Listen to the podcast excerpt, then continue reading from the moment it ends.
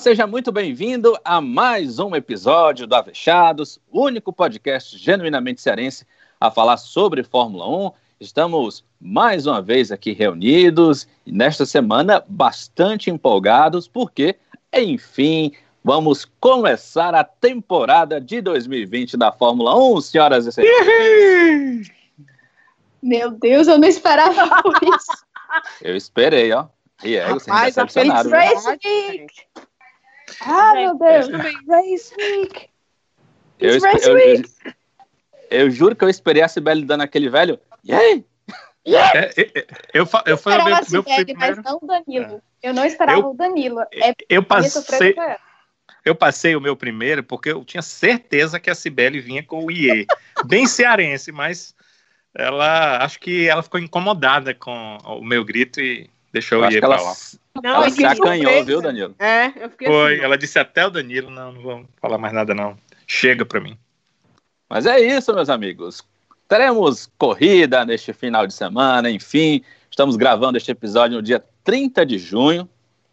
Junho chegando ao fim. Temos a alegria, então, de a partir da sexta-feira, dia 3 de julho, começar a temporada de 2020 da Fórmula 1. Para você que chegou no planeta Terra por esses dias, está ouvindo o nosso Avechados, Volte. Estávamos, estávamos sem corrida. Eu vou explicar por que, que eu estou fazendo isso. Volte pra onde você estava. É, volte, Não, dá tempo não tá ainda. legal, não.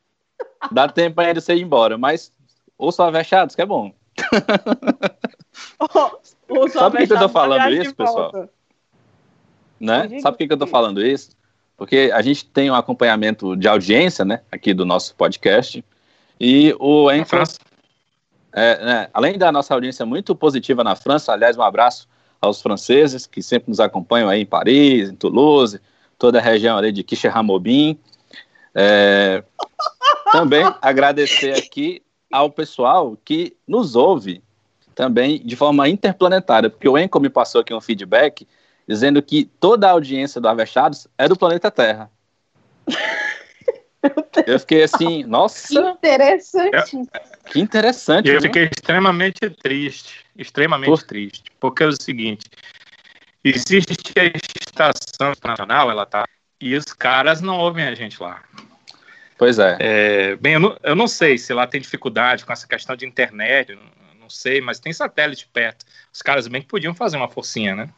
Pois é, Danilo, mas será que a estação internacional não seria considerada assim uma espécie de região metropolitana da Terra, alguma coisa assim do tipo? A calcaio do espaço. É, é, é, é, uma- é uma coisa que é um- uma questão a se pensar, né? Pode ser que ela seja apenas tipo Fernando de Noronha, né? Ela tá fora do continente, É, parte. pode ser. Exatamente, exatamente. Mas essa alegria toda nossa é, claro, motivada pelo início da temporada da Fórmula 1 de 2020. Eu, sinceramente, pessoal, acreditei em abril, até o comecinho de maio, que não teríamos corrida esse ano na Fórmula 1, pela situação da pandemia, não só aqui no Brasil, mas como em todos os países. Porém, as coisas foram melhorando e teremos a possibilidade de, neste final de semana, começar a temporada da Fórmula 1. A primeira prova acontece na Áustria, abertura dessa temporada. Uma prova que vocês vão discutir aqui comigo, que nos últimos anos foram, foi vencida, no caso, por duas vezes pelo Max Verstappen, de RBR. Apesar de um domínio aí é, extenso da Mercedes, que foi quebrado em 2018, então pela RBR. O que, que vocês esperam, meus amigos, para essa temporada da Fórmula 1? O que, que vocês esperam inicialmente para esse GP da Áustria? Vou começar com você, Sibeli Bastos.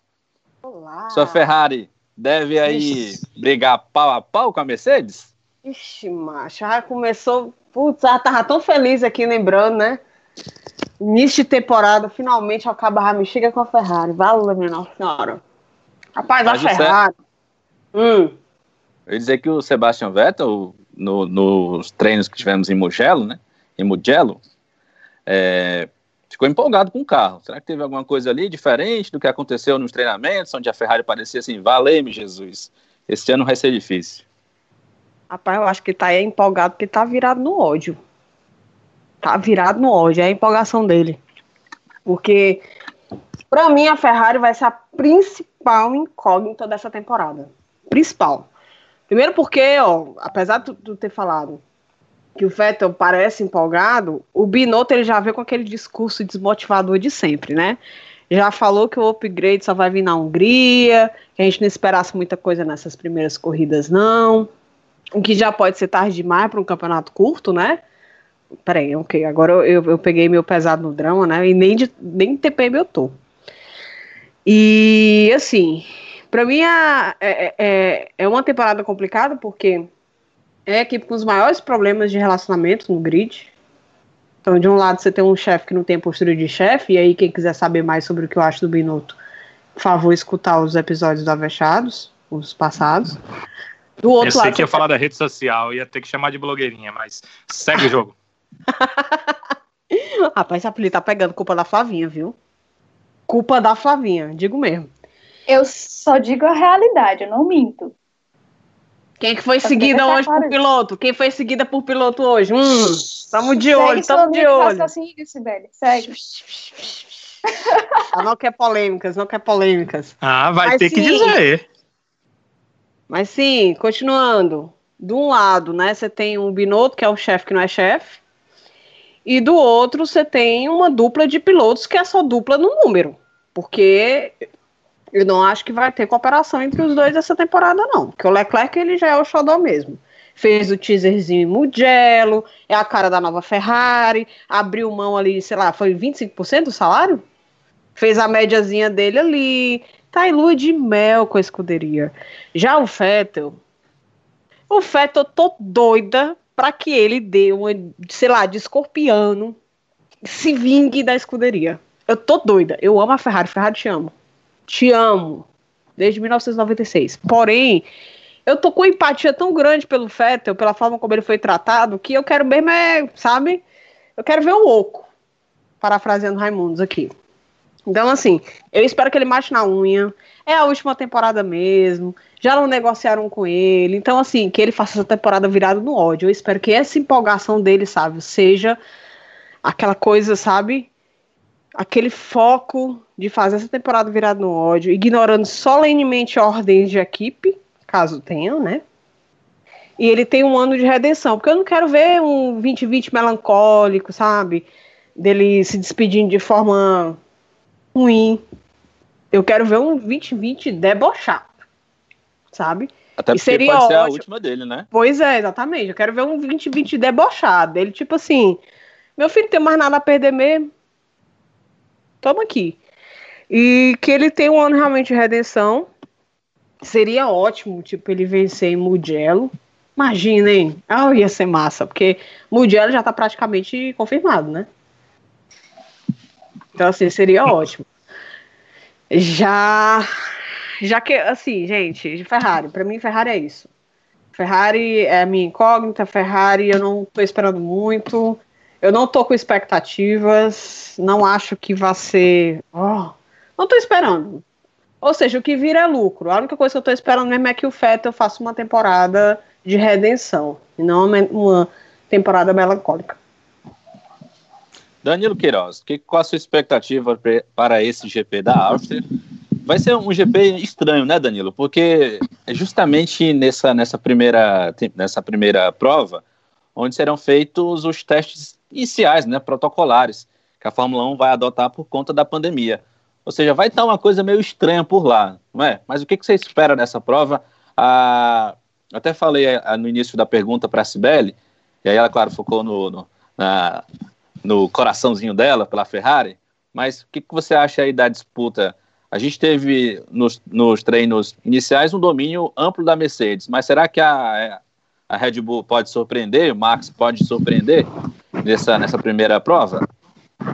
Olha, se está falando muito disso, dessa questão da surpresa, né?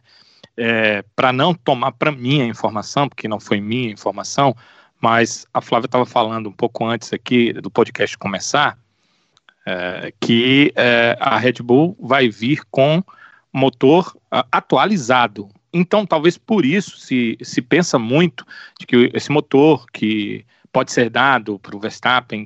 São quatro pilotos ali entre é, Red Bull e AlphaTauri, mas a gente sabe que o Verstappen é o diferente, né? O ET daquela história.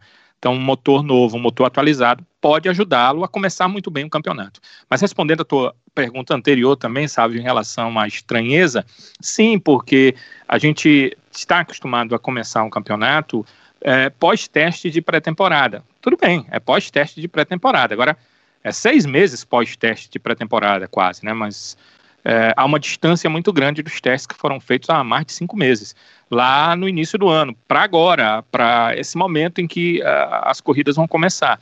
Então, essa distância fez com que algumas equipes fizerem, fizessem mudanças, a gente está falando aí Red Bull e AlphaTauri com um motor novo, certamente mudanças de, de, de, de chassi, mudanças também de é, configurações, porque não se muda só a questão uh, do chassi, mas lembremos que é o Adrian Newey que toma conta desse carro da Red Bull, então mudanças aerodinâmicas gerais podem acontecer naquele carro, então nós podemos ver uma, um resultado diferente na corrida do que vimos o resultado na pré-temporada. É claro que da pré-temporada para a Austrália acontecem mudanças, a pista também é diferente, eles treinam lá na Europa, eles vão correr na Austrália, normalmente é diferente, e agora na Áustria é uma situação diferente porque os carros não foram para a pista.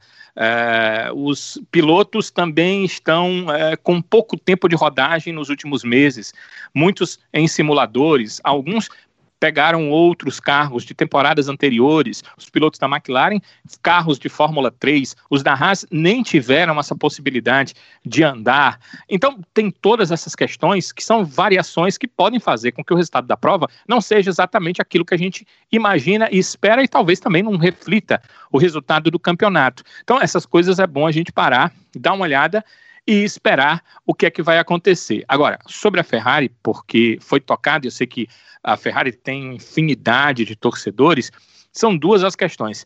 Primeiro, se a Red Bull conseguiu atualizações para esse grande prêmio, por que, que a Ferrari, que gasta muito mais, não muito mais, mas gasta mais que a Red Bull, não conseguiu melhorar já o seu carro para essa primeira prova?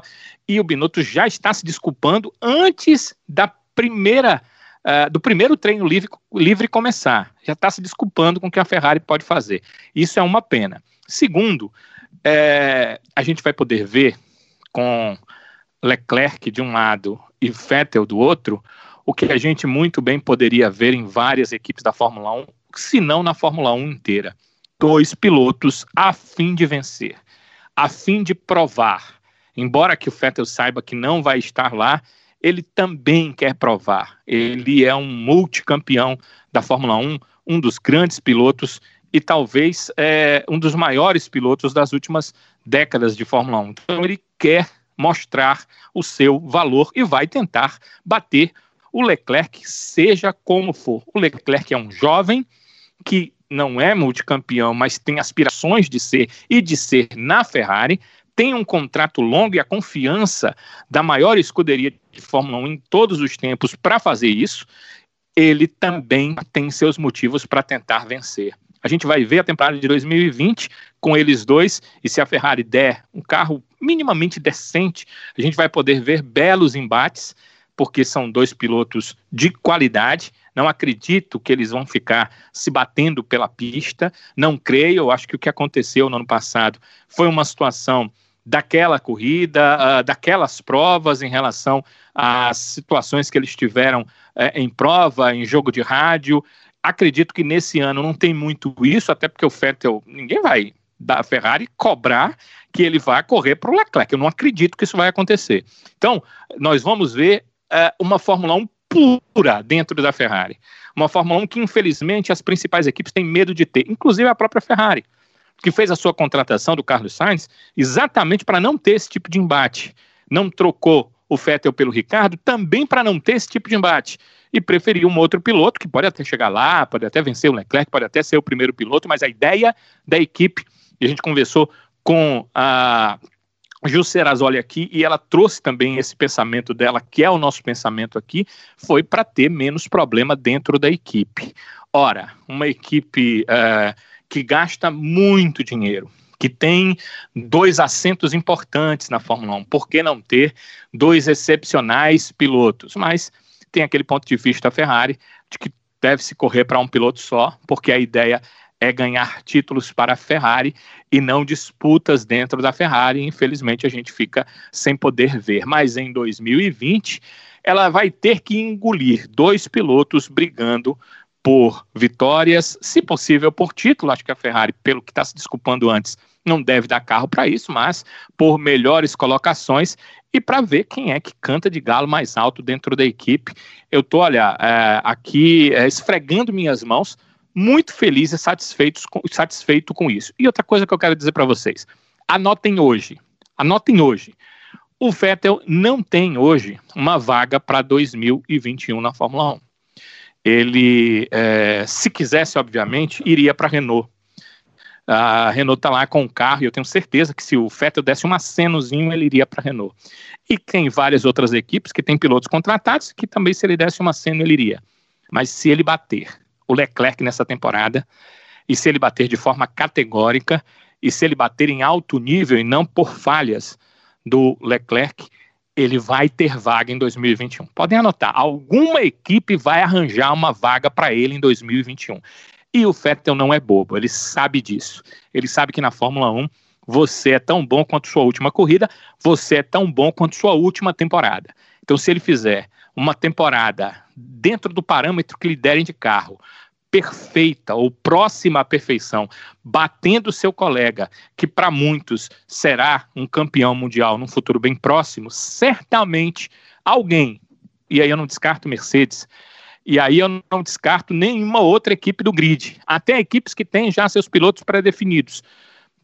Alguém vai dar uma vaga para que o Vettel possa correr, porque aí ele vai se provar como um cara que ainda pode tirar o máximo do recurso carro que ele tem.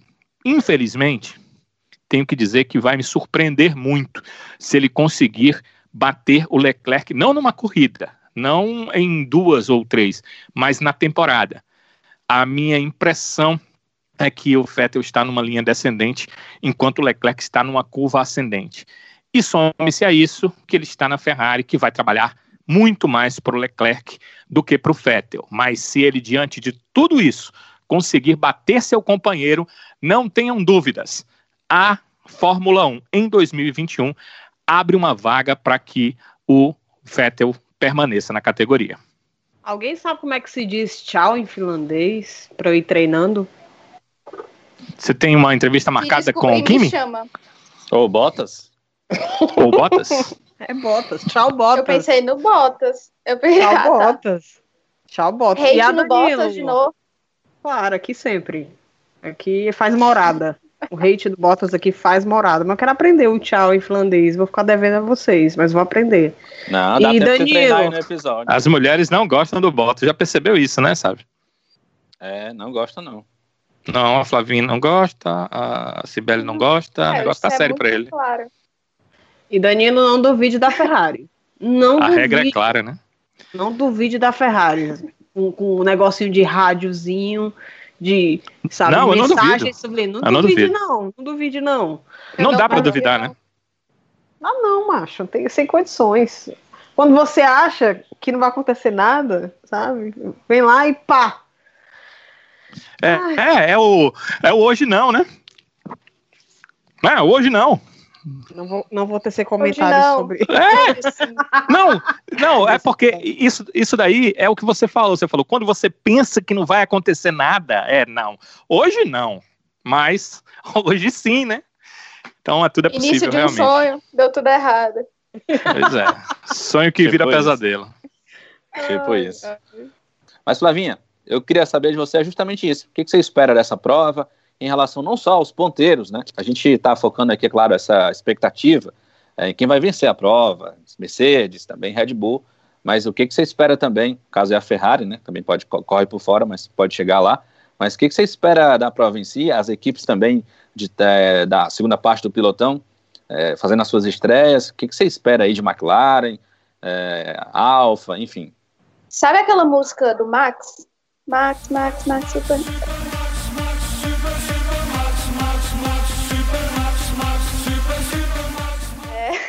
Enfim, eu acho que o, o a gente estava até conversando antes de, da gravação, e eu acho que o Max vai sair na frente nesse início.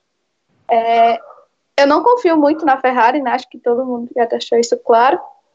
É, essa coisa do Binotto tá dando desculpa antes de começar, eu acho que é decepcionante. Então a gente imagina que se tiver alguém para bater de frente com a Mercedes esse ano, vai ser a Red Bull. E a Red Bull com essa atualização do motor e tudo, é, se encaixar tudo direitinho, eu acho que tem tudo para ser o ano deles, tem tudo para ser o ano do Max. É, assim, para falar da minha torcida mesmo, tô gaguejando hoje, né? Para falar da minha torcida, eu queria muito que o Vettel ganhasse, por, envolvendo tudo isso que vocês falaram antes, eu queria deixar isso claro, porque a sensação de fracasso, a gente falou isso no episódio que a gente estava falando sobre a saída do Vettel da Ferrari, e a sensação de fracasso que ele foi para ganhar títulos na Ferrari, ele vai sair da forma como está saindo, é, é, um negócio que eu não desejo para ninguém. Então eu torço muito, apesar de saber que é um sonho muito distante do Vettel ser campeão esse ano. É, mas acredito que a disputa mesmo vai ser entre Hamilton, Bottas a gente coloca nessa onda porque ele está na Mercedes, Mas enfim. Ai, pelo amor de Deus, Flavinha. Não, Flavinha. Eu, olha, eu só. Começou é o rei. Título! É título! Pra ser minimamente racional. Não, título não, é. Não dá. Não falou de título, é, não. É porque assim, é assim, eu acho que a, a, disputa fica entre Hamilton, Bottas e Max Verstappen, e eu acho que o Leclerc pode pintar isso. E a Ferrari der o um mínimo de condição para ele. Eu acho que ele tem capacidade. É, espero muito que essa corrida seja tão boa quanto foi a do ano passado é, apesar de, né, vamos falar como torcedor aqui, apesar de ter sofrido com a, ultrapassagem do Max no Leclerc, mas é isso que a gente quer ver mesmo, é disputa, é briga na pista. Então, eu espero muito que seja boa essa corrida, até para suprir toda a nossa saudade, né, que estamos morrendo de saudade da, da Fórmula 1. É, mas, enfim, você estava falando sobre as outras equipes. Eu estava lendo uma coisa que eu achei interessante, da gente olhar um pouquinho para Racing Point esse ano. É, apesar de eu ter um pé atrás com isso, é, a McLaren está com problemas financeiros. Eu não sei muito o que esperar, porque eu gostei muito da McLaren no passado, mas é, eu acredito que ela vai ser a quarta potência, mas, né, incógnita, não sabemos. E estavam falando muito da Racing Point por causa da, da, da semelhança com a Mercedes. Eu ter que estão chamando de Mercedes Rosa, né? Então, acho que a gente pode ficar de olho na Racing Point esse ano, é, apesar de ter o Stroll, que a gente também não confia. Estou falando muito de confiança, né? A gente está percebendo que eu não confio em muitas Mas coisas. Mas o Stroll tem pódio, cara. Mas o Stroll tem pódio. Eu não tiro os méritos dele, não, mas todo mundo fica com aquele, né? O pai comprou a equipe para ele. É, mas eu acredito que ele tem capacidade sim, ele está ali, não é por acaso. Então, eu não tiro de tudo os méritos dele. É, e tem o Sérgio Pérez, que também tem pódio, que também é um piloto bom, talvez seja é, subestimado, seja outra discussão. Mas acho que a gente pode ficar de olho na Racing Point esse ano. A Flávia falou na Racing Point, e aí eu lembrei que no início da pré-temporada, aliás, naquele episódio que a gente fez no, do, falando dos testes e tal, que eu realmente vou aqui chutar, que eu acho que eu lembro de ter dito isso. Eu lembro que eu, que eu tinha ficado de olho no resultado da Racing Point é, nos testes da pré-temporada. Inclusive, Flavinha, apesar de você tá, não ter muita confiança no Stroll, é, mas tanto o Stroll quanto o Pérez, é, essa temporada vão ter um incentivozinho a mais. Eu não sei se vocês souberam, mas uma das patrocinadoras da Racing Point fe, é, fechou uma parceria é, com os pilotos, enfim, com a equipe, de que a cada top 10 dos pilotos, né, ou seja, a cada pontuação ali nos top 10, a patrocinadora vai levar um sistema de captação de água para vilarejos lá na Gâmbia, né, que é tipo o menor país de extensão territorial da África, ex-colônia inglesa, então, tipo, assim, é uma iniciativa excelente, uma vez que né, tá mostrando o comprometimento de uma empresa. Pois é, eu, eu, acho que eu vi no Globo Esporte. E Muito que legal. é uma bela forma, né, dos pilotos serem incentivados a melhorar a sua performance, né? Então acho que tanto o Pérez quanto o Stroll agora vão querer ajudar mais nessa iniciativa, né? Imagina A cada top 10 você vai estar ajudando pessoas que não têm acesso à água, terem acesso à água. Tipo, é sensacional. Sim, sensacional é, mesmo. Que iniciativa, de... viu? É, também achei incrível. É, apesar de não confiar tanto no Stroll, porque essa coisa, eu ainda acho que ele é capaz. É, é isso, gente. Ninguém tá na Fórmula 1 por acaso, né? Por mais que tenha todo, ele teve favorecimento, enfim, podemos discutir sobre isso depois, mas ninguém ele tá ali campeão, por acaso. Ele foi campeão, Flávia, da Fórmula 3 europeia, que era uma disputa Sim. ferrenha. Para você ter uma ideia, o Nelson Piquet correu lá, eu acho que ele nunca ganhou uma corrida na Fórmula 3 europeia. O Sérgio Sete Câmara correu lá e eu, eu sei que ele também nunca ganhou uma corrida na Fórmula 3 europeia. O Lance Stroll foi campeão, tudo bem. Campeão. Ele teve o carro dele, é, é, o carro dele foi administrado pela Williams, ele teve um bom carro, ele teve condição, mas o companheiro de equipe também tinha o mesmo carro que ele e não conseguiu batê-lo ele foi campeão, deram a ele sim, toda a condição. Mas quando o piloto é ruim, você sabe que não adianta carro, né? Não adianta, você não tem qualidade. Ele foi campeão da Fórmula 3 europeia. Não é uma Fórmula 3 comum, não é, é, um campeonatozinho inventado, não. A Fórmula 3 europeia é hoje a atual FIA Fórmula 3. Ela é difícil. São poucos os pilotos que foram campeões. Não tem nenhum brasileiro que foi campeão da Fórmula 3 europeia, para vocês terem uma ideia. Então ele foi campeão. Ele tem seus méritos, sim, com certeza. Talvez. É, a gente olhando para outros pilotos que estão fora da Fórmula 1, que deveriam estar na Fórmula 1, certamente, se o pai dele não fosse o dono da equipe, ele não estaria lá. Estaria um outro piloto. Mas ele tem algum mérito, sim. Ele não é um, um piloto totalmente desprovido de mérito para estar tá na Fórmula 1, não. Tem as suas qualidades. Agora, vocês querem é, o tchau em finlandês? Vai. Minha, tava pesquisando isso aí. Vai. Vai, vai, vai.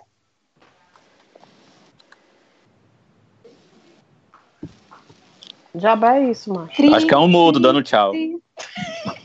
Eles já não falam mesmo. Peraí, peraí, que é só, é só, foi só um equívoco aqui. Só agora, agora. Vai. Hey, hey. Hey, hey. Hey, hey. Hey, hey, Botas. Hey, hey, hey Botas. E é escrito assim mesmo, H-I-E, H-E-I-H-E-I. Hey, hey. Foi hey de saudação, hey, hey. né? Tipo, vale. É. Pois é, hey, tipo... hey, Botas. Hey, Bottas. Hey, hey, Bottas. Mas hey, o Bottas hey, na Renault ou Bottas, Bottas fora? Fora da Mercedes. Quiçá da Fórmula 1. Eu acho Meu que Deus, que maldade. Eu acho que ele devia investir na... na... No episódio passado, ninguém me defendeu. E agora você vem com essa. Estou sentindo. Não, porque sabe, sabe, qual, é, sabe qual é o problema, Flávio? É porque a Fórmula Chegou 1 tem o próprio Stroll que a gente falou, né? Tem outros Isso. pilotos pagantes, tem outros pilotos com qualidade bem inferior à qualidade do Bottas.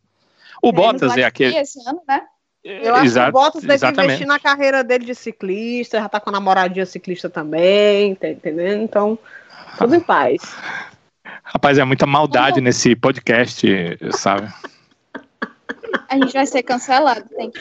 ele, ele, poderia, ele poderia, inclusive, trocar de nome, né? Como é o, o, o nome para maldoso em, em, em cearenseis, sabe? Como é que seria? Porque maldoso. esse podcast ele é extremamente. É, é, um cara maldoso. Ferino, é? Ferino. que diabo é isso? Rapaz, eu sei que a galera que vocifera mesmo assim, maldade, né? Não, não, não, não, não é muito legal. O Bottas é o pior. Eu né? falo, né? Quando eu falo do Bottas e do Sírio, eu não me controlo. Eu tenho. Eu acho que o Círio também tá, tá na corda bamba, viu? Pode ser que esse seu sonho seja realizado. Eu acho. Pior que eu não sei, cara. Parece que ele faz muita besteira, mas parece que ele nunca é ameaçado de, de ser mandado embora. Parece que o, o problema da Renault é sempre piloto. é sempre piloto. Vai que ele vai junto. Rapaz, vamos mudar aqui de uma. Vamos mudar aqui de. Vamos se inspirar aqui no organizador do GP Brasil, né? Pensar que a esperança é a última que morre. Vamos, vamos ter fé, vai, ter, vai dar certo. Vai dar certo. Eu não conversei com uma pessoa ainda que goste do Sírio. Eu juro pra vocês, eu sempre que eu vou conversar de Fórmula 1 com alguém, pode ser um estranho na rua ou na faculdade, seja lá onde for, não tem uma pessoa que goste ou ache o trabalho do Sírio bom. acho que é tão evidente que ele não deveria estar mais ali e ninguém faz nada, que, sinceramente, acho que é por isso que a Renault acaba recebendo tanto hate. Mandar os coletes amarelos lá pra Renault pra fazer a revolução, ver se não dá certo. Né? Não, vai dar, vai dar super certo, Cidade. Confia. Flávia Gouveia, aproveitando que você está então aí com a, a palavra, queria que você comentasse aqui pra gente. Teremos aí, até o momento, temos a, até então oito corridas confirmadas. Teremos na sequência, além do GP da Áustria, no dia 5, a prova em si, né? O final de semana começa no dia 3. Depois teremos uma segunda prova na Áustria, uma semana depois, dia 12. Teremos no dia 19 o Grande Prêmio da Hungria. No dia 2 de agosto, aí um intervalo, né? Até é bom, do dia 19 até o dia 2 na Inglaterra, onde teremos duas corridas na sequência, dia 2 e dia 9 de agosto. Depois, Fórmula 1 vai para a Espanha no dia 16. E no dia 30 é o Grande Prêmio da Bélgica. E no dia 6 de setembro temos aí o Grande Prêmio da Itália. São essas as oito provas confirmadas até então nesse calendário da Fórmula 1. Ah, acredito que novas provas devem ser confirmadas ao longo das próximas semanas. Inclusive, a gente, né, é, a gente recebeu aqui de várias contas, né? Eu vi isso no Twitter também, mas o Danilo nos mandou aqui, inclusive, para conhecimento de todos, né, que participam aqui do podcast, um, um, calendário onde se imagina que ocorram mais provas, né? Provas que estão sendo definidas aí, ou que devem ser é, definidas é, nas próximas semanas, né, Danilo? É bom citar a fonte, é bom citar a fonte. É, esse ah, calendário é do, do Adalto Silva, do, do Auto Racing, ele também hum. faz um podcast, que é o Loucos, e ele já tinha citado no podcast que tinha informações, ele tem dois amigos muito próximos, um engenheiro da Mercedes e um outro da Red Bull, e foram esses engenheiros que receberam essas informações das equipes para se prepararem. Porque você sabe que essas viagens, né? Estava ali na Europa com essa dificuldade de entrada, eles vão ter que fazer uma viagem às vezes para passar duas, três semanas, vão sair de uma pista para ir para outra sem voltar para casa. Então isso foi passado para eles que deve acontecer dessa forma. E é, ele checou com as outras fontes e trouxe essa informação. Então, me parece que ela está muito próxima de acontecer. Se a Fórmula 1 ainda não, a FON ainda não é, divulgou, é porque deve estar tá faltando algum detalhe. Mas eu já imaginava que tivéssemos pelo menos umas 15 provas, então está mais ou menos aí nesse, nesse patamar, né? E sem GP Brasil, by the way. É, deixa eu passar aqui a listinha completa do que a gente tem, é, conforme aqui é informado pelo Danilo. Seria na sequência, então, do GP de Monza, o GP, o segundo GP na Itália, que seria uh, o GP de aniversário da Ferrari na Fórmula 1, em Mugello. Depois, ainda em setembro, teremos, teríamos Rússia, Canadá e Portimão. Aí a sequência meio que muda, porque vai depender muito aí de negociação, calendários, quem vai poder receber, quem não pode. Depois teríamos aí duas corridas na China, em outubro. Na sequência, Vietnã, podendo Portimão, que estava em setembro, vir para outubro. E depois teremos na sequência duas corridas no Bahrein, uma acredito que no circuito normal e a segunda no circuito externo, né? Que a gente até mencionou isso em episódios anteriores também. E fechando a temporada, teríamos o fabuloso GP de Abu Dhabi, tão maravilhoso GP de Abu Dhabi. Flávia Gouveia, sua opinião a respeito da temporada em si, o que, que você espera da temporada da Fórmula 1? Essa temporada curtinha pode favorecer uma zebra, um campeão novo? A gente até falou sobre isso na entrevista com a Ju e estava dizendo que tem a chance de ser uma corrida maluca, né? A gente meio ter isso mesmo da zebra, como você falou, ou ser chato. um dos dois. É, são dois extremos, com certeza, mas é, eu acho que essa, essa temporada menor tem sim é, a chance de ser um campeão, talvez o Max. Acho que é, eu tô tão cucada com isso esses dias e acho que eu não consigo falar outra coisa. É, para mim, esse é, o, esse é o ano do Max. É, acredito eu que eu confiava muito que seria o ano do Hamilton, que iria se igualar à quantidade de títulos do Schumacher. Mas com essas, essas corridas iniciais, essas duas corridas iniciais que eu acho que favorecem muito é, ele pode sair na frente por, por ser GP Áustria, a gente sabe que ele se dá muito bem lá. É, eu acho que isso pode dar uma confiança mais para a Red Bull para já engatar, entendeu? É, eu acredito que é o ano do Max. Quanto ao calendário, eu tô triste por conta do GP Brasil, né, que não teremos Interlagos, muito provavelmente esse ano. E saber que falaram até de ter GP com público, que eu achava improvável quando eu li, achava, e, mas mesmo assim, tipo, não ter de nada é muito triste. E vendo as notícias de um possível GP no Rio, ano que vem, que eu também acho muito difícil, porque não temos nem autódromo construído, as obras não têm nem os documentos necessários ainda para começar, né? Então, nem obra a gente tem. É, acho também muito improvável.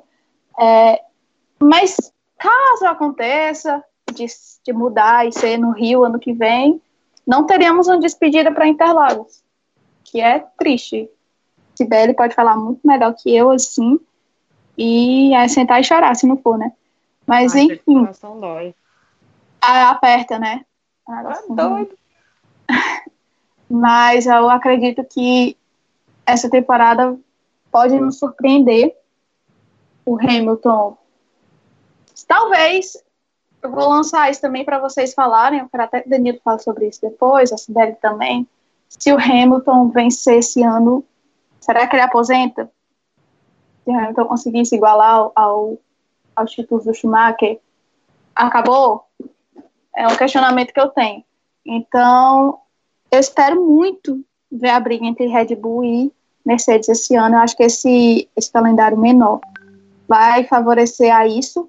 Eu acredito na coisa da corrida maluca, de ter a disputa bem próxima. Eu espero que seja, porque é isso como fã que a gente quer ver. É, é isso. Triste por não ter GP Brasil, feliz porque pode ser uma, um campeonato muito disputado. E a gente está com saudade de ver isso. Rapaz, Danilão Queiroz.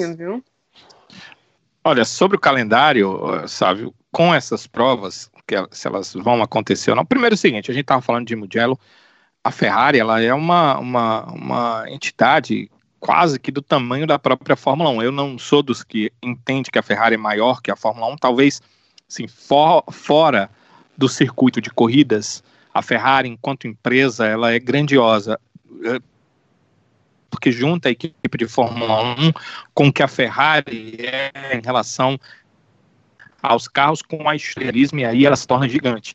Mas eu entendo que a Fórmula 1, por exemplo, subsistiria sem a Ferrari, mas seria uma Fórmula 1 bem mais triste, principalmente nos primeiros anos sem a Ferrari. A montadora é muito importante para a Fórmula 1.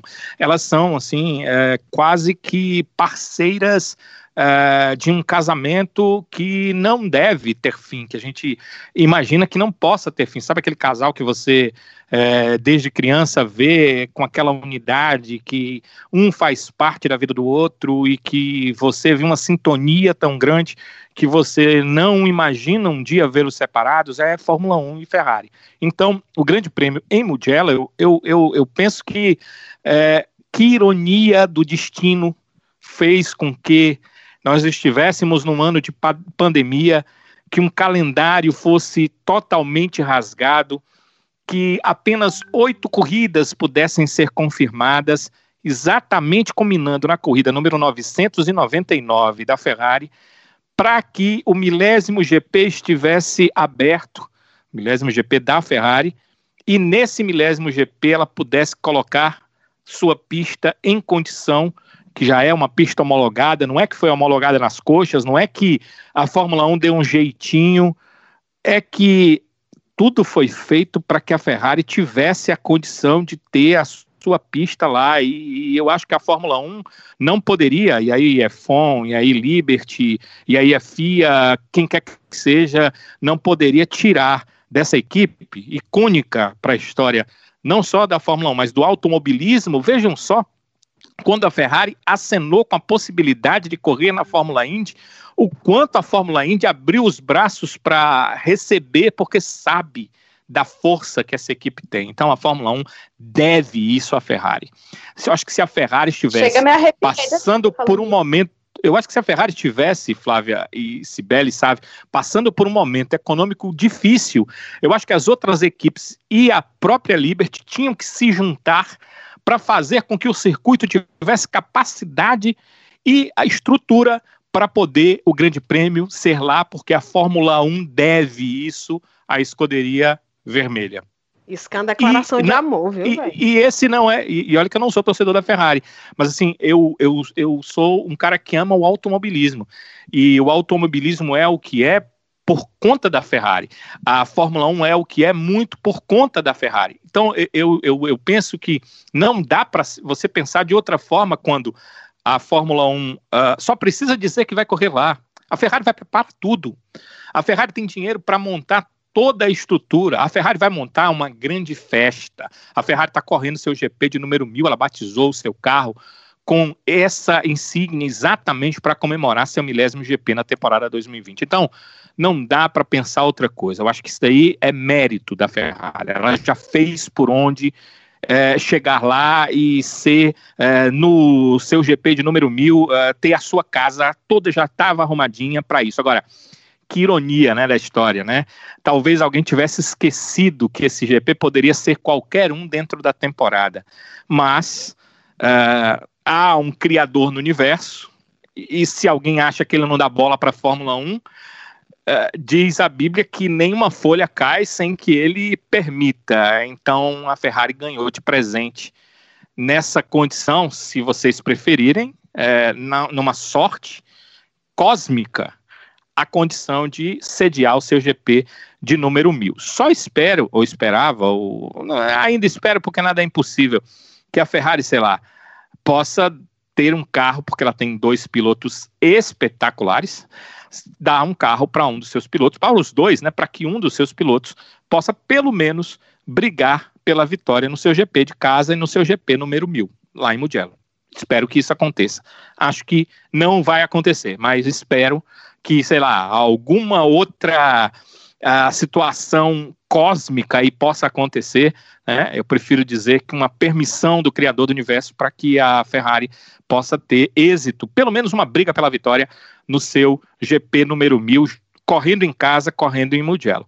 Agora, as outras provas. Não é pelo calendário aqui que foi passado, eu já disse que foi o Adalto, a informação veio da McLaren, na, da, da, da Mercedes, da Red Bull. É, o GP seguinte fica entre Rússia, Canadá ou Portimão.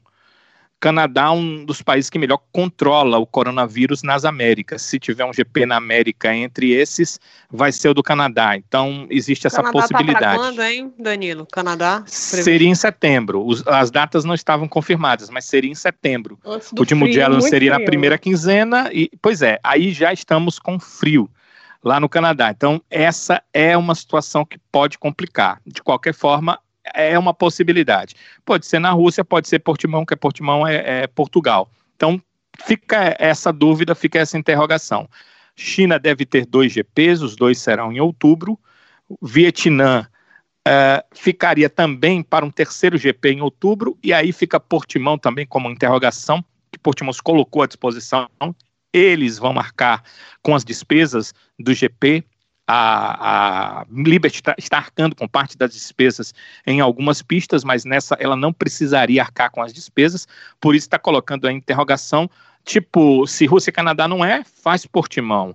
É, se o Vietnã der para trás, que o Vietnã também pagaria pelo GP, faz Portimão. Então tem essas duas possibilidades. A questão da Rússia é o seguinte: a Rússia paga pelo GP, hum, a, a Rússia, que é o país que levou, na verdade, para lá, não é, é uma empresa, bem, paga muito bem, é verdade. O problema é que a Rússia é como a China, é como a Venezuela. A gente não sabe se o número de casos de Covid é o número que realmente está sendo divulgado, né? porque lá mas eles, eles já abriram mão da é muito contagem, fechada. Danilo. Pois é, mas eles Exato. já abriram mão da contagem. E, inclusive, mas...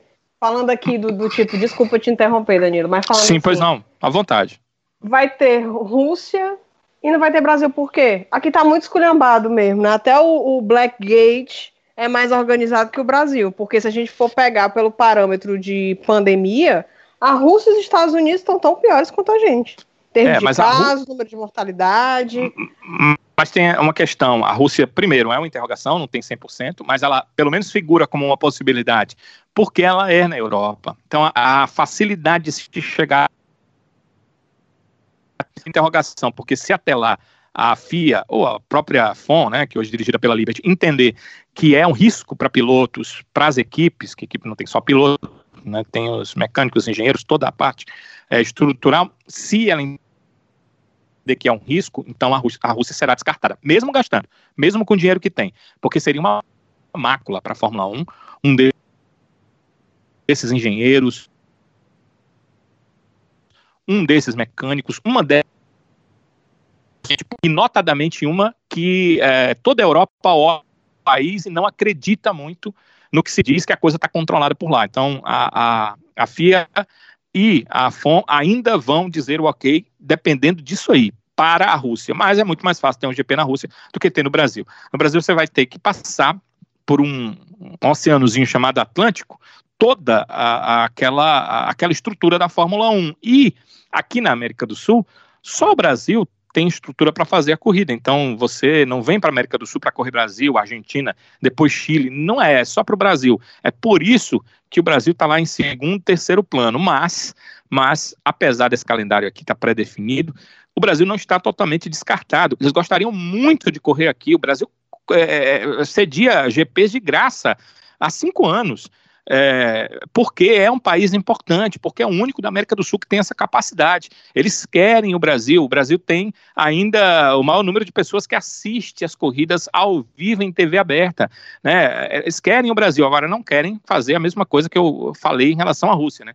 trazer todo o staff para cá e alguém é, acabar falecendo por conta do coronavírus, e aí a culpa vai cair na FIA, na FON, na Liberty, eles não querem isso, por isso o Brasil está meio que também numa. Não, tá, não, não está nem nas listas, mas ainda não está descartado, é uma interrogação. Depois desse GP, provavelmente no Vietnã, é, teremos duas provas no Bahrein, essa daí era a certeza, eu já tinha até dito, o Bahrein paga e paga muito bem para que as provas aconteçam por lá, e no final vai ser em Abu Dhabi, aí porque Abu Dhabi é quem paga mais de todo o circuito da Fórmula 1 e paga com apenas é, uma ressalva tem que ser a última corrida da temporada. Eles não querem saber se o campeonato está definido, eles não querem saber se até a décima colocação está tudo definido, não, não, eles querem a última prova da temporada. E também abriram mão da questão da presença de público, se até lá as coisas não estiverem melhor, porque é dezembro, né? Já se fala numa vacina para daqui a dois, três meses, então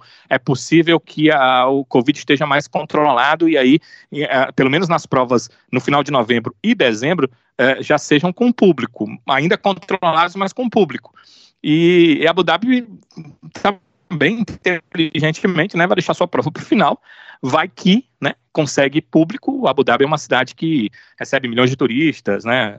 Acho que todo mundo sabe é, o que é que significa Abu Dhabi hoje para o mundo. Então, é, essa é a situação das provas. Eu acho que foram bem escolhidas e acho que até as interrogações e asteriscos, como Rússia, como Vietnã, é, são muito bem pensados, como o Canadá, né? O caso do Canadá é o que, é o que vocês falaram. Uh, que principalmente a Sibeli, né, que é a questão do frio, né, porque setembro no Canadá já está frio. A informação, Sibeli, é que no dia que eles queriam marcar a prova, é, eles ficaram avaliando calendários é, lá os termômetros devem marcar entre 12 e 8 graus. É muito baixa a temperatura para a Fórmula 1, para o aquecimento de pneus. É complicado e talvez a corrida não aconteça lá por isso, mas a pandemia no Canadá ela é, está bem abaixo né, de, de, da, da de outros grandes países, inclusive dos Estados Unidos, que está ali ao lado, as fronteiras com os Estados Unidos, elas estão até não 100% fechadas, né, são países muito próximos, muito amigos, mas ela está uh, para as pessoas passarem, elas têm que mostrar exame uh, do Covid e esse exame tem que ter sido feito, uh, o resultado tem que ter saído nas últimas 24 horas a pessoa é medida na sua temperatura, se houver algum, alguma avaliação de que pode ter contraído Covid nas últimas 24 horas, a pessoa vai ficar em quarentena antes de poder entrar no país. Então, é, eles estão tomando muitas providências, mas o frio pode ser o problema que afasta a Fórmula 1 lá do Canadá. E aí, Sibeli, o que, que você está esperando para essa temporada de 2020. Será que o Bottas pode ameaçar o Lewis? Você quer mesmo tocar piada? Mercedes, vamos lá. Olha. Sarcasmo. É hashtag, hashtag, rei, rei. Rei, rei. Rapaz, o que, que falar da Mercedes? Mercedes, agora que apresentou uma nova cor de carro, né? O que para mim, supersticiosamente, é massa, já que da última vez não deu bom. Então, assim, já amarrei minhas almas, eu já torço por esse repeteco, né? E. Ok, eu tenho um clubismo descarado aqui nesse podcast, né? Eu nunca escondi, mas seria ótimo para o campeonato não ter uma Mercedes tão consistente assim. É difícil demais. A gente está falando de alemão mas não vou perder as esperanças, né? Porque a gente tem um campeonato curto, um campeonato que se pode forçar mais, principalmente que diz respeito a motor, né? Então, eu estou esperando que as outras equipes surpreendam. E eu acho que a equipe que vai surpreender, se eu fosse chutar assim, e aí concordando completamente com a Flavinha, é Red Bull. Eu estou achando que lá é que é lá. É de lá que o Lewis vai achar vai ter o trabalho dele, entendeu? Afinal, as primeiras corridas são favoráveis para a equipe. O Max deve amar a Áustria, né? Afinal, ele tem ótimas lembranças, ao contrário do Lewis, né? Que as memórias recentes do Lewis na pista da Áustria não são as melhores. E aí, o Danilo aí, enciclopédia, por favor, depois quiser pesquisar aí por, quais foram as últimas colocações do Lewis, eu lembro que não sei nem se ele pegou nas últimas corridas da Áustria. Mas enfim, por ser um campeonato curto, novamente falando, o Max vai precisar estar extremamente focado para fazer o melhor tiro possível e aqui pegando o termo emprestado do esporte que eu pratico, né, natação. Então, ele tem que, tem que estar muito focado, porque se ele começar o campeonato com a pista favorável, focado, fazendo o que tem que fazer, a chance dele disputar o campeonato é gigantesca. Se ele comprovar o favoritismo e levar né, as corridas das pistas favoráveis à Red Bull, a gente pode ter um campeonato lá 2016, vamos lá, né? E aí, quem sabe tirar o Lewis da zona de conforto, né? Seria bom tirar, tirar o Lewis da zona de conforto. A gente sabe que o Lewis funciona à base de pressão, muito bem, mas seria muito bom ver de fato um piloto desafiá-lo. Desde 2016 a gente não tem um piloto que de fato desafie, né? A gente teve aí um quase, aquele quase ali do Fettel e tal, mas como foi 2016 em termos emocionais, em termos de competitividade, a gente não teve ainda isso para o Lewis nos, nas últimas temporadas, né? E aí eu digo que o, o, álbum vai ter aqui um papel primordial, mais do que nunca, né? Que além dele ter que provar que ele tem, que ele pode ficar na Red Bull, ele vai ter que fazer literalmente o papel do, do escudeirozinho ajudar a Red Bull a reconquistar títulos, né? Faz tempo que a Red Bull não sabe o que é um campeonato mundial, né? Então, quem sabe? Mas seria muito bom, muito bom. E sim, a gente só tava falando mal do, do outro lado, o Sírio, mas eu lembro, tava aqui cafucando na minha memória, que naquele episódio da, da, da temporada, do início da temporada, eu falei que eu tava muito entusiasmada com a nova dupla da Renault, né? Que é o Ricardo e o Ocon né? Agora mais do que nunca, já que o Ricardo ele vai ficar. Ricardo vai ficar essa temporada. O Ricardo vai ficar essa temporada mesmo. Então, eu, rapaz, eu quero saber se ele vai tocar o louco. Pra não dizer outra coisa. Ou se ele vai, Vocês sabe, viram? realmente. O quê? Ele, ele falou que eu tinha dito no episódio, eu não lembro qual episódio. Mas que eu falei que ia ser muito constrangedor para ele. Por conta de todo, toda a novela, ele falou exatamente isso, que o início pode ser constrangedor, mas que com o tempo vai se adaptando. Eu, eu não tô confiando muito, não. Não, eu tô achando que ele vai tocar o louco. Vai tá, eu acho que ele vai estar tá super confortável, sinceramente. Eu não acredito tanto em constrangimento, não. Nem, nem, não sei nem com a cara que o Ricardo faria para um constrangimento. Eu só acho, por exemplo, que acho que a tarefa mais difícil dentro da Renault vai ser do Ocon. Porque pro Ocon, ele vai ter que provar alguma coisa para se manter na Fórmula 1 futuramente. Fora isso, então, tipo assim, é, o que esperar é Mercedes dando um azazinho, e aí, por favor, pintura nova, ajuda nós. Para mim, Red Bull é que realmente está com as maiores chances. Ferrari, como eu falei, minha principal incógnita por conta do, do, relacionamento interno, porque não adianta ter, ok, um carro bom. Pode ser que o Binotto esteja simplesmente blefando? Pode. Ele adora falar umas coisinhas dessas, né? Vive falando, aliás. Tô, assim, se um dia o Binotto chegar na, e falar para algum, algum repórter dizer que a Ferrari tá bem, nossa senhora, o mundo vai acabar, porque eu, eu, só sai coisa ruim da boca desse homem. Nunca vi. É, para mim, basicamente isso, sabe? É, eu, eu realmente estava querendo uma coisa diferente nesse campeonato mais curto, umas loucurinhas, já que a gente vai ter corrida repetida, por exemplo, duas vezes China. Eu só não reclamei mais por ter duas vezes China, porque a gente não vai ter França esse ano. Então, assim, eu não vou reclamar tanto de barriga cheia, entendeu? Já vou ter corrida, já é muita coisa, né? Mas duas vezes China, pelo amor de Deus. Quando a milésima corrida caiu na China, rapaz, chega me deu um uma tristeza, sabe? Ou corra triste. Não. Mas ok, vamos ter corrida que é o que importa, não é não?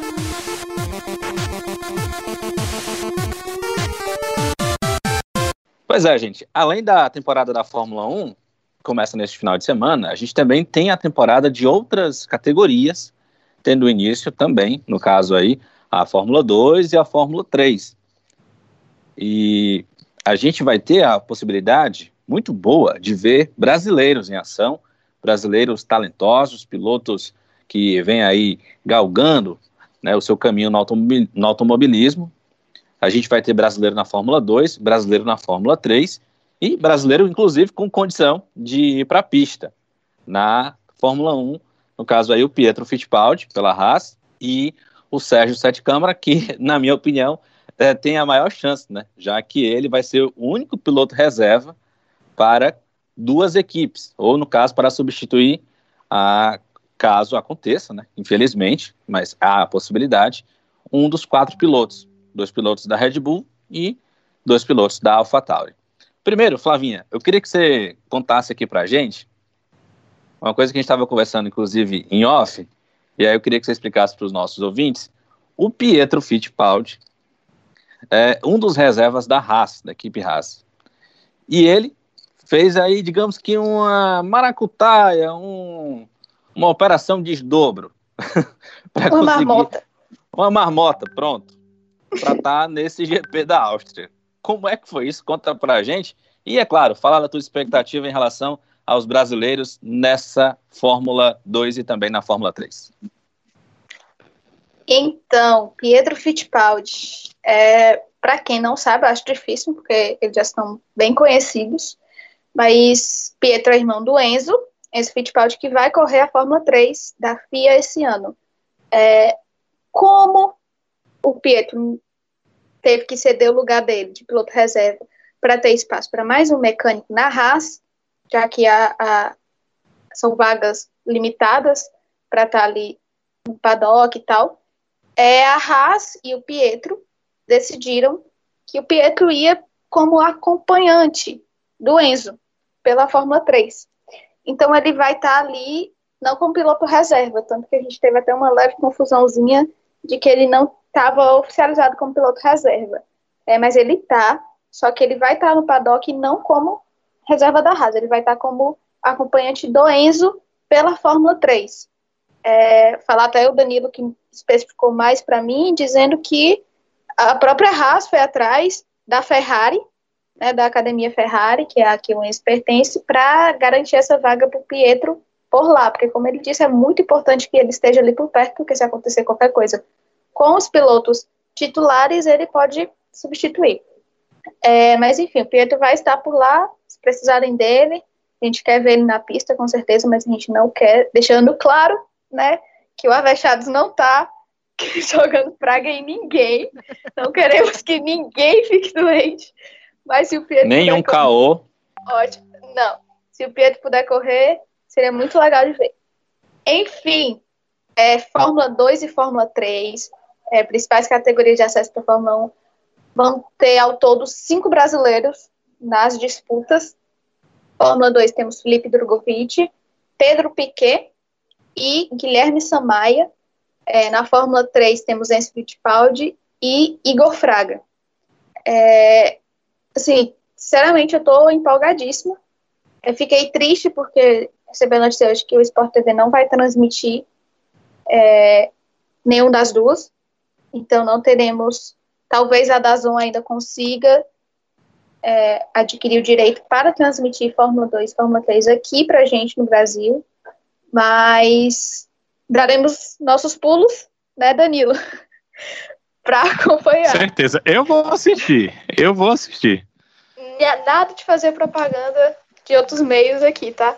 Mas, enfim, daremos nossos pulos. Eu, eu, eu ia dizer que eu ia dizer que ia te passar o link, mas agora não mais. Mas não, não pode dizer essas coisas. O negócio aqui tá profissional, viu? Não, gente, tem que ser sério. Não, mas brincando. É, vamos dar um jeito de assistir com certeza. Porque... Sibeli, pelo amor de Deus, tô tentando me controlar.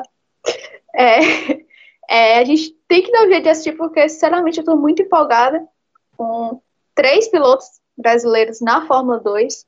A gente já entrevistou o Felipe Drogovic aqui, a gente sabe da expectativa que é para ver ele na pista. Ele vai correr pela MP Motorsports. O Guilherme Samaia vai correr pela Campus. E eu não me lembro agora a equipe do Pedro Piquet. Se alguém puder me ajudar, é a hora. É, mas enfim, acho que nenhum vai estar. Tá... Acho que é Charuz, né? Eu vou procurar é, aqui para ter certeza, mas acho que é, é Charuz. É, isso mesmo. É, eles não estão em equipes para brigar por títulos, mas eu acredito que vão ter disputas muito boas e a gente vai conseguir ter uma noção boa de como eles são, já na pista, assim, para quem não acompanhava antes, vai acompanhar agora. É, Felipe, Exatamente, a Charuz, mais... Pronto sucesso. É, falar do Felipe, porque, enfim, ele na entrevista pra gente, ele deu muitos detalhes, aí, massa. É, a MP Motorsports não é a equipe que briga por título, mas esse ano eles vão estar completamente renovados, vai estar com pessoal novo, tá com tudo novo, e pode ser que a gente tenha uma surpresa muito positiva. E ver o Felipe aí lá na frente, vamos esperar muito para acompanhar ele na Fórmula 2, tanto ele como Pedro Piquet, como Guilherme Samaia. E na Fórmula 3 a gente tem o Enzo, a gente fala tanto do Pietro nesse podcast, a gente acho que nunca tinha falado do Enzo, né? É, mas temos o Enzo, que se você acompanha as streams, as lives dos Fittipaldi na, na Twitch, você sabe como, como o Enzo. Não, é porque, pelo amor de Deus, o Enzo acho que não é uma pessoa normal.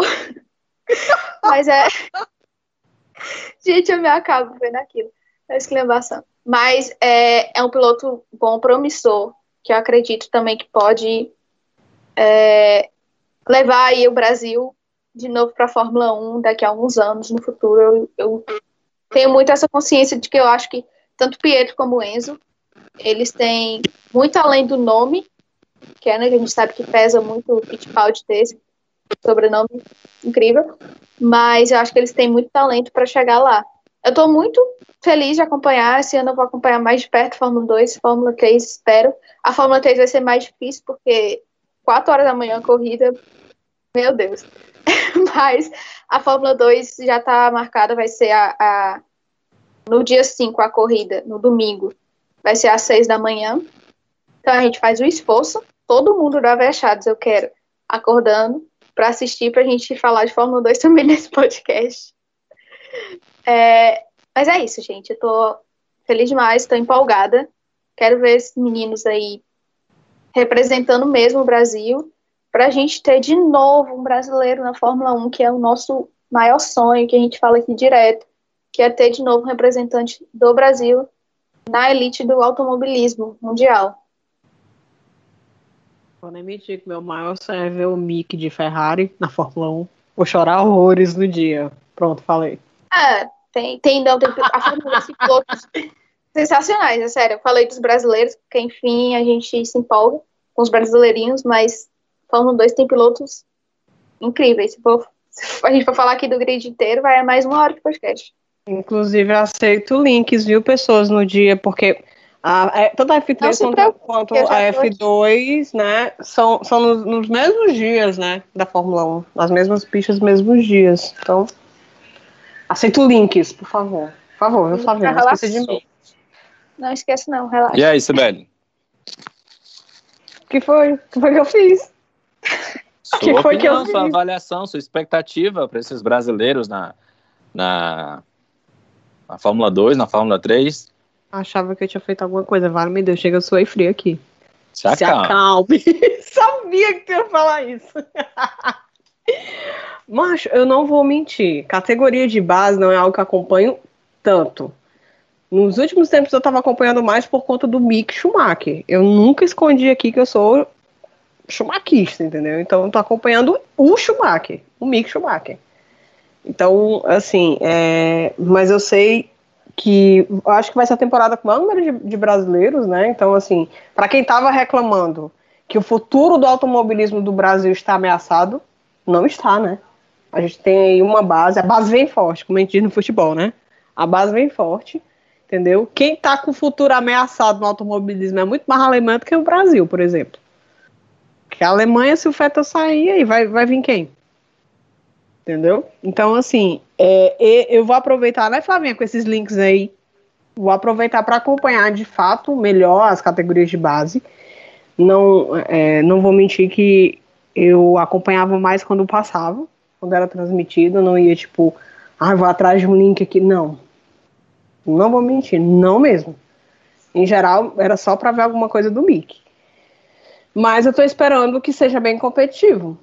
Porque como a geração da Fórmula 1 está mudando, isso quer dizer que mais chances de novatos irem para a maior categoria do esporte é bem maior. Então eu acho que eles vão vão com tudo, né? Principalmente nessa temporada curta. Apesar de que lá no fundo ainda vai ter gente que vai falar: "Ah, o fulano venceu, foi campeão mundial". Ah, mas foi campeão mundial no ano do coronavírus.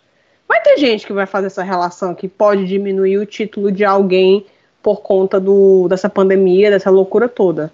Mas eu não vou olhar assim, eu vou querer realmente ver a regularidade dos pilotos, a forma como eles lidam, enfim, vou realmente tentar acompanhar essa temporada, tanto da F2 quanto da F3. Bem, a, é, categoria de base eu, eu gosto demais, porque gosto de Fórmula e não dá para ficar acompanhando só a Fórmula 1, então dou uma olhada geral, até porque esses pilotos acabam chegando na Fórmula 1. Vou fazer um apanhado geral, mas rapidinho sobre a Fórmula 3. A Fórmula 3 tem como principal equipe a equipe Prema. A Prema, que na Fórmula 3, antes dela ser FIA Fórmula 3, acompanhar a Fórmula 1, era a Fórmula 3 europeia, que a gente falou lá no meio do podcast, e com ela o Mick Schumacher foi campeão. Ela é a principal categoria, é uma categoria italiana, é, ela, aliás, é uma principal equipe da categoria, é uma equipe italiana, e ela é muito parceira da Ferrari, a Ferrari é, tem muita parceria com ela. Tá, ela é muito boa na Fórmula 3, mas não é na Fórmula 2, por isso o Mick Schumacher está passando muitos problemas na Fórmula 2. Tem três pilotos esse ano espetaculares. O Oscar Piastri, o Piastri foi campeão da Fórmula Renault Eurocup, o Inclusive, Piastri é um dos grandes pilotos, ele é, é australiano, australiano. Vai torcer para o Piastri? É, além dos, ele é dos brasileirinhos, eu vou torcer para o Piastri. É da Prema, né? A gente tem que ter, assim, torcer para alguém que a gente acha que vai ganhar, por favor. Já tá na Prema, já é meio caminho andado para ganhar, né? Exatamente, é por isso que eu tô torcendo para o Piastri. Agora, se for apostar em alguém, anote agora e aposte. É o companheiro dele, Frederic Vest. É, é, é, um danês, ele é campeão da Fórmula Regional Europeia, foi ele que ganhou do Enzo o título, o Enzo ficou em segundo, ele foi o campeão, também correndo pela Prema na Fórmula 3 Regional.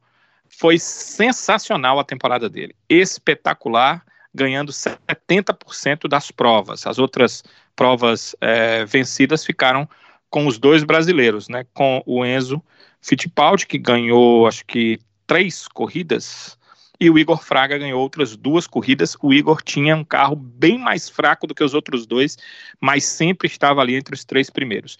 O outro da Prema é o Logan Sargent, ele foi campeão na Fórmula 4, mas ano passado já correu na Fórmula 3 e não foi bem. A Hightech, eu vou, uh, eh, para não dizer todos os pilotos, a Hightech é, tira como a segunda equipe e vai, deve brigar ali com a Prema.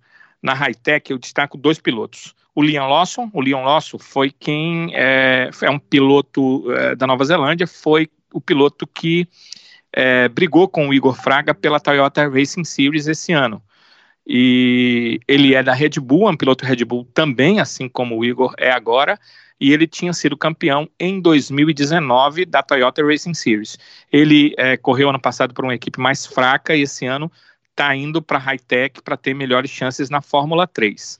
O Dennis Hauer é um piloto que pulou direto da Fórmula 4 para a Fórmula 3 é, da FIA. Fórmula 4, Fórmula 3, deve pensar, ah, é normal. Não, ele tem, normalmente o piloto passa pela Fórmula 3 é, regional para depois chegar na Fórmula 3 FIA, que seria quase um mundial de Fórmula 3. Mas o Hauer ganhou a Fórmula 4 de uma forma assim tão avassaladora na Itália e, e, ele ganhou do Gianluca Petekoff, que foi o segundo colocado, mas ganhou com quase o dobro dos pontos do Petekoff. Então ele passou direto para a Fórmula 3. É um piloto em quem se aposta muito e também é um piloto da academia da Red Bull. Então temos uma briga Red Bull, Lawson e Hauer juntos na Hightech. A Arte Grand Prix sempre foi a principal equipe de Fórmula 3, Fórmula 2, mas depois da chegada na Fórmula 3 da Prema, ela perdeu meio que esse lugar aqui. E está com três pilotos nos quais eu aposto apenas no Theo Pucher. O Pucher foi o campeão da Fórmula 4 alemã. Ele é, ganhou uh, várias provas, o Dennis Hauer, que ganhou a italiana, corria a alemã em paralelo, ficou na segunda colocação para vocês verem como o cara é bom. O Pucher é piloto da academia da Sauber, é um júnior da Sauber. Portanto, a gente tem que dar uma observada nele. É, a Sauber tem pago pela carreira dele e tem se dado muito bem, porque ele tem tido muitas vitórias e muitos títulos. Vou passar aqui pela Trident, porque não, não vejo um grande piloto, era a equipe do Nelson Piquet o ano passado. Chego aqui na HWA, que é a equipe do Enzo do Fittipaldi. Ele vai ter o Jack Hughes, que já está na categoria há um tempão. O Jack Hughes, para vocês terem uma ideia, enquanto o Enzo está ali com 18, o Jack Hughes tem 26 anos. É um britânico, ele já praticamente está na categoria aí há umas cinco temporadas, mas ele sempre faz boas temporadas, nunca briga pelo título, fica ali em quarto, em quinto. É interessante ver o que é que vai ser essa briga, o que é que o, o, o Enzo Fittipaldi consegue fazer contra um piloto tão experiente na categoria. Aí tem a MP Motorsport, eu vou de passagem aqui, porque não vejo nenhum dos pilotos aqui com condição. A Genzer Motorsport também não vejo. Chego aqui na Charus. O Igor Fraga tem o David Schumacher e tem o, o Nico Cari. São dois bons pilotos. O Schumacher correu contra ele lá na Fórmula 3 europeia, levou um couro, do Igor Fraga. Nas testes, o Igor sempre ficou à frente dele, mas também é tido como um bom piloto. É filho do Ralph e tem essa força aí para tentar chegar na Fórmula 1. O Nico Cani já é um cara mais experiente, está na Fórmula 3 há muito tempo, também é um cara de meio de pelotão e vai ser bom, interessante ver como é que ele é, fica em relação ao Cari, porque o cara está na mesma equipe, com o mesmo material, é bom se avaliar. É importante dizer que nos testes o Igor Fraga ficou à frente dentro da sua equipe. Passo aqui pela Carlin, que não vive um grande momento, passo aqui pela Campos, e é isso. A Fórmula 3 é isso aí, porque as outras equipes têm alguns pilotos que, assim, não valem muito a pena. Eu estava dando uma olhada aqui, que a Campos tem a Sofia Flores. Das pilotos mulheres que eu vi correr em categoria de base, a Flores corre de igual para igual com os marmanjos. Na Fórmula 3 europeia, com o Schumacher, ela brigou por posições quinta, quarta colocações, brigou mesmo. Ela se classifica bem, faz boas corridas, não é uma piloto top, mas é uma piloto que eu percebo que ela não está aqui à toa. Não está só porque é mulher e quer uma mulher na categoria, não. Ela é uma boa piloto e eu uh, aposto aqui que ela vai brigar legal no meio de pilotão com alguns pilotos dessa Fórmula 3. Vou para a Fórmula 2, a outra uh, uh, equipe que é muito forte nas categorias de base é a Dams. A Dams foi a equipe ano passado do Sete Câmara e do Lafitte.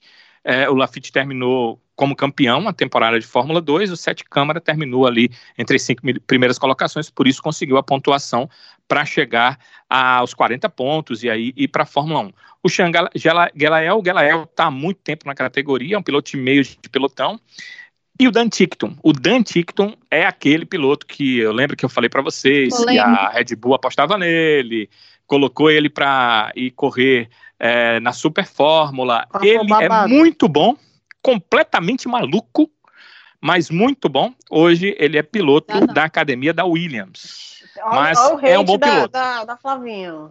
Tá vendo aí? Eu tô quieto, deixa o Danilo rolar. Vai. Ele, ele é muito rápido, muito rápido mesmo.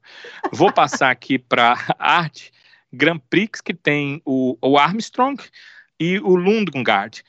O, Lund, é, o Lundgaard é um piloto em quem se apostava que é, seria campeão em todas as categorias, que é, venceu algumas categorias de base, mas ele também é danês, ele vai, ele vai precisar mostrar um pouco esse ano na Fórmula 2 para aparecer aí para as grandes equipes. O Marcos Armstrong, que é um piloto, que é seu companheiro de equipe na arte também. Eu chamei a atenção aqui na arte, principalmente porque é uma equipe que briga sempre pelas primeiras colocações. A Dams e a Arte são as principais equipes da Fórmula 2. Uh, ah, vou passar aqui pela. É Academia Ferrari, né?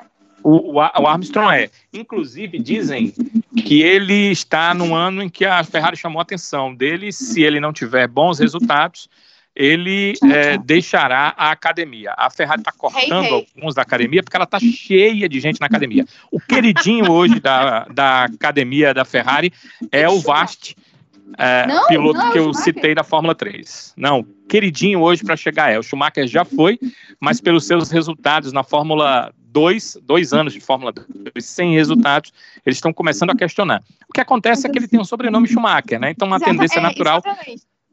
Se ele conseguir os pontos, se ele conseguir os pontos que ele precisa, fatalmente ele vai conseguir chegar a, a, a, correr na Fórmula 1. Não sei se pela Ferrari, mas ela tem vaga na Alfa Romeo, então ele deve correr na Fórmula 1. Só que crédito mesmo, hoje é, eles estão dando para o Vast, porque todas as categorias em que ele correu, ele foi muito bem, sempre disputou o título, então chamou a atenção da equipe. Na Campus Racing, eu chamo a atenção para o Jack Aitken, sempre vai muito bem, será o companheiro do Guilherme Samaia. Então vai ser muito bom comparar o Aitken e o Samaia. O Aitken sempre consegue fazer um pouco mais do que o carro lhe dá condição.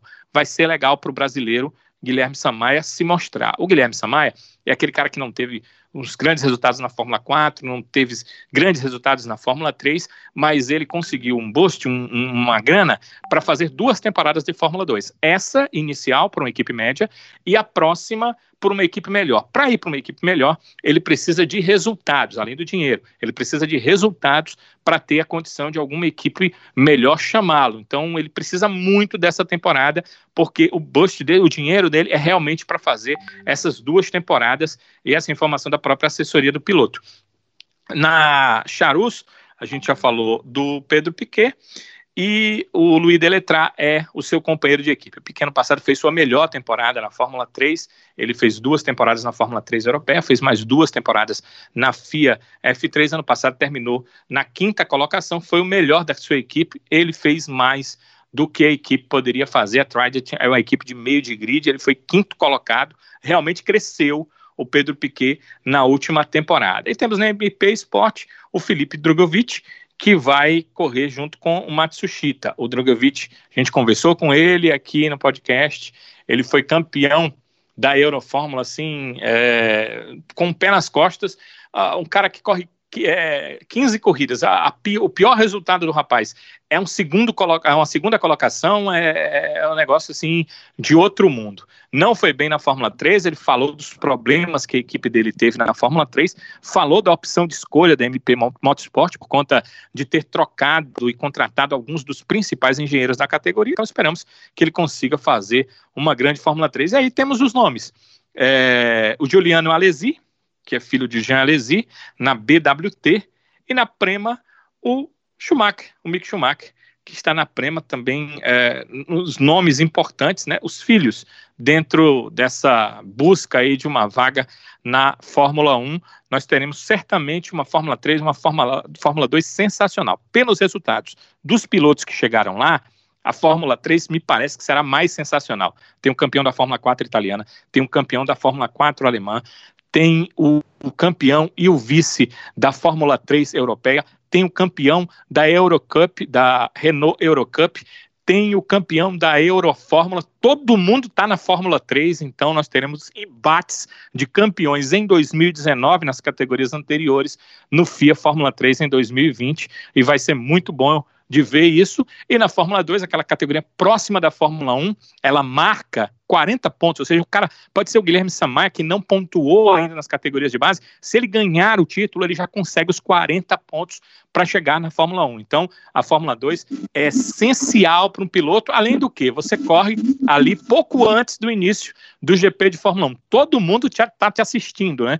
Embora não estejamos com arquibancadas cheias, mas está todo mundo vidrado no que está acontecendo na Fórmula 2 quem for muito bem, quem ganhar provas, quem ganhar título, quem se mostrar combativo, fica muito perto da Fórmula 1 em 2021. Então, bônus para essa aula do Danilo aí que ele falou, é a gente tem o Gianluca Patekov também, que é brasileiro, ele é da Academia Ferrari, é o outro, o outro, o segundo brasileiro da Academia Ferrari, além do Enzo, e ele vai correr Fórmula 3 regional pela Prema. Então, a gente também tem que ficar de olho, porque é um nome bom para ir avançando nas categorias de base, quem sabe lá na frente chegar na Fórmula 1. Ou seja, eu um nem, eu nem, de piloto nem... brasileiro, né? Sim, Você tá é, na pior, ele... porra. Mas essa é a essa é a 3 regional, um pouco abaixo, né? É aqui ano passado o Enzo terminou na segunda colocação. Eu ia até falar disso, mas acho que o podcast estava tão grande, mas eu vou falar porque você falou do, do Gianluca Petekoff. Nas, nos primeiros testes, ele foi primeiro colocado nos testes, assim, é, muito à frente dos outros é, que estavam concorrendo com ele. Só que chegou um rapaz chamado Yuri Vips. O Vips é, é um piloto da Red Bull, foi quarto colocado ano passado, teve os três da Prema no passado na Fórmula 3, os três foram os três primeiros. Depois teve o quarto colocado, que foi uh, o Yuri Vips, e o quinto foi o Piquet. O Vips marcou alguns pontos, ele tem 10 pontos marcados em 2018, 10 pontos marcados em 2019, 20 pontos. Faltam 20 pontos para ele conseguir a superlicença. E a Red Bull quer a superlicença dele. A Red Bull deve colocá-lo no carro ano que vem, se ele conseguir a superlicença. A Red Bull o mandou fazer a Super Fórmula, que é o que normalmente ela faz com seus pilotos. Só que a Super Fórmula, ela já adiou duas vezes seu início, só deve começar em agosto, e mesmo assim, se fosse hoje, ele não correria, porque uh, um uma pessoa de outra nacionalidade, que não japonesa, não pode entrar no Japão hoje, nem com teste, não entra. Então ele não correria. Com receio de não correr e não marcar os pontos que são necessários, o VIPS vai correr a Fórmula 3 regional. Ele fez é, dois treinos e nos dois treinos ele simplesmente arrebentou. Ele está pela DR Fórmula, foi a equipe do Igor Fraga ano passado. O Petekoff está na Prema, mas uh, a gente tem que lembrar o seguinte: o VIP está num outro estágio. Ele terminou na quarta colocação a Fórmula 3, lembrando que a Fórmula 3 foi Prema no passado, os Premas ganharam uh, as três primeiras colocações, ele foi o quarto, ele foi o melhor do resto. Então, ele é um excelente piloto. É um piloto de Fórmula 2 e um piloto para brigar por título na Fórmula 2. Por que, é que ele não vai para a Fórmula 2? Porque ela é mais difícil, porque você tem que ganhar um grande assento ou comprar um grande assento. E é, esses valores são altos. A Red Bull não quis investir assim uh, na carreira dele. Ia mandar ele para a Super Fórmula, onde é um pouco mais fácil em relação a pilotos, e aonde ela tem a melhor equipe à sua disposição, a equipe da Honda. É simplesmente sentar e correr, ela não vai pagar nada por isso. Só que como lá no Japão não tem essa condição, como eu já expliquei, ele é, se coloca à disposição para correr na Fórmula 3 europeia foi para os testes, como eu disse, e passou por cima de todos os pilotos, inclusive do Gianluca Petekoff, conseguiu colocar meio segundo à frente do Petekoff com uma prema correndo na DR Fórmula, que é uma equipe uh, segunda, terceira força ali da, da Fórmula 3 regional. Ele conseguiu se colocar à frente por conta de toda essa experiência que eu já passei para vocês. Vai ser uma situação do Gianluca Petekoff ter que é, fazer o seu máximo para vencer um piloto já feito, um piloto que já está ali a caminho da Fórmula 1.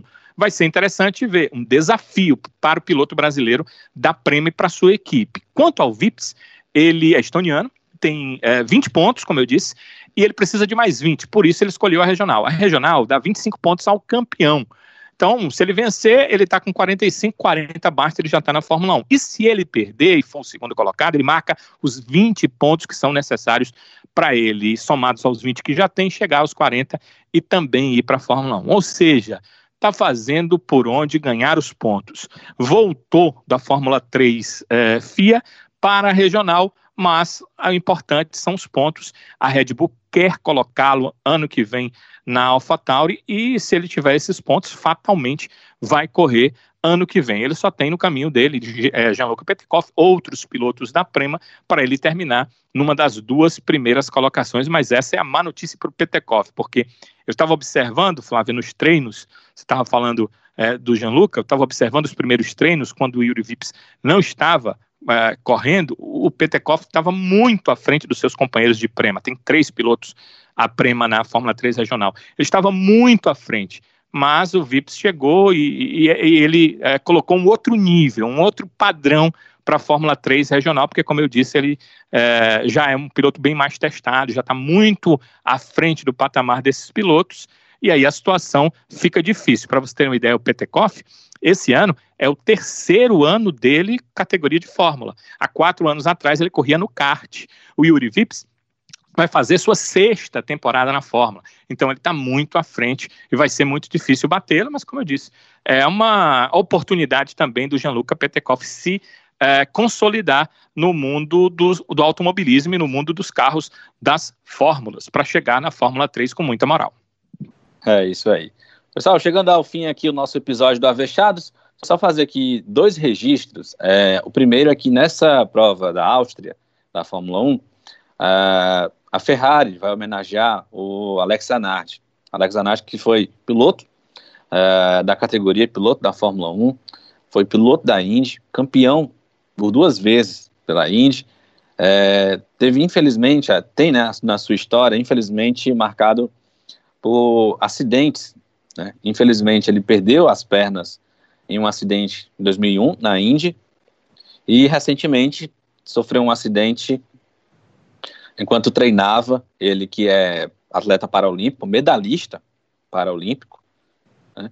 e infelizmente sofreu um acidente, está numa situação complicada, é, se recuperando, em coma, passou por procedimentos cirúrgicos, a, o estado de saúde dele até hoje não foi detalhado pelos médicos, mas a informação é que é um estado grave, né, complicado, e a gente, é claro, fica na torcida para que ele se recupere.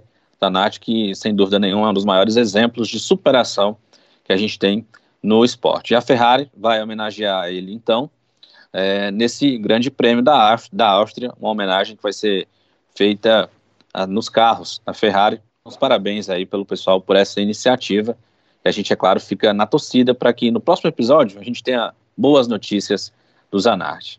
No mais, pessoal, um abraço para todo mundo. Um abraço, Flavinha. Um abraço, sabe? Sempre um prazer. É isso aí. Lembrando que a Flavinha está no Twitter, no. Ah, meu Deus. FGolven Underline, eu acho. gente, Rapaz, todo, todo episódio é isso, eu não gravo. Eu não sou twitteira, perdoa. Minha nossa. Ou no Instagram. Flávia AMSG. No Instagram é de boa. É isso aí. Um abraço, Flavinha. Semana que vem tá com a gente, hein? Certeza. Danilão Queiroz, um abraço, meu amigo. Valeu, Sávio. Um abraço. Um abraço para Flávia, um abraço para Cibele e para toda a galera ligada aqui no nosso Avechados. A gente vai continuar falando aí de Fórmula 1 e também nas redes sociais, né? Sigam lá. Eu prefiro o Twitter, arroba repórter Danilo. A gente pode bater papo aí pelas redes sociais. Não, não sou um blogueirinho, eu não, não, não vivo ganhando presentes. Eu nem tenho lista no Amazon, mas eu tenho é, carinho por todos vocês para a gente poder conversar aí sobre Fórmula 1, sobre futebol. O pessoal de, de, de Fórmula 1 odeia que se diga isso, mas é converso lá sobre esportes. Abraço, Sábio. A bola tá contigo, Sibeli. Rapaz, blogueira. Eu nem botei meu link, eu, ah, bem lembrado, Danilo. Vou, vou ter que pôr meu link da Amazon, fazer um link especial aí para quem quiser, sabe, me agraciar, sabe, com alguns mimos, por que não? Eu sou ferrarista, tô precisando, sabe? A gente sofre pra caramba, então o mimo é bom para dar uma animada, né? Época de pandemia, tá aí e tal.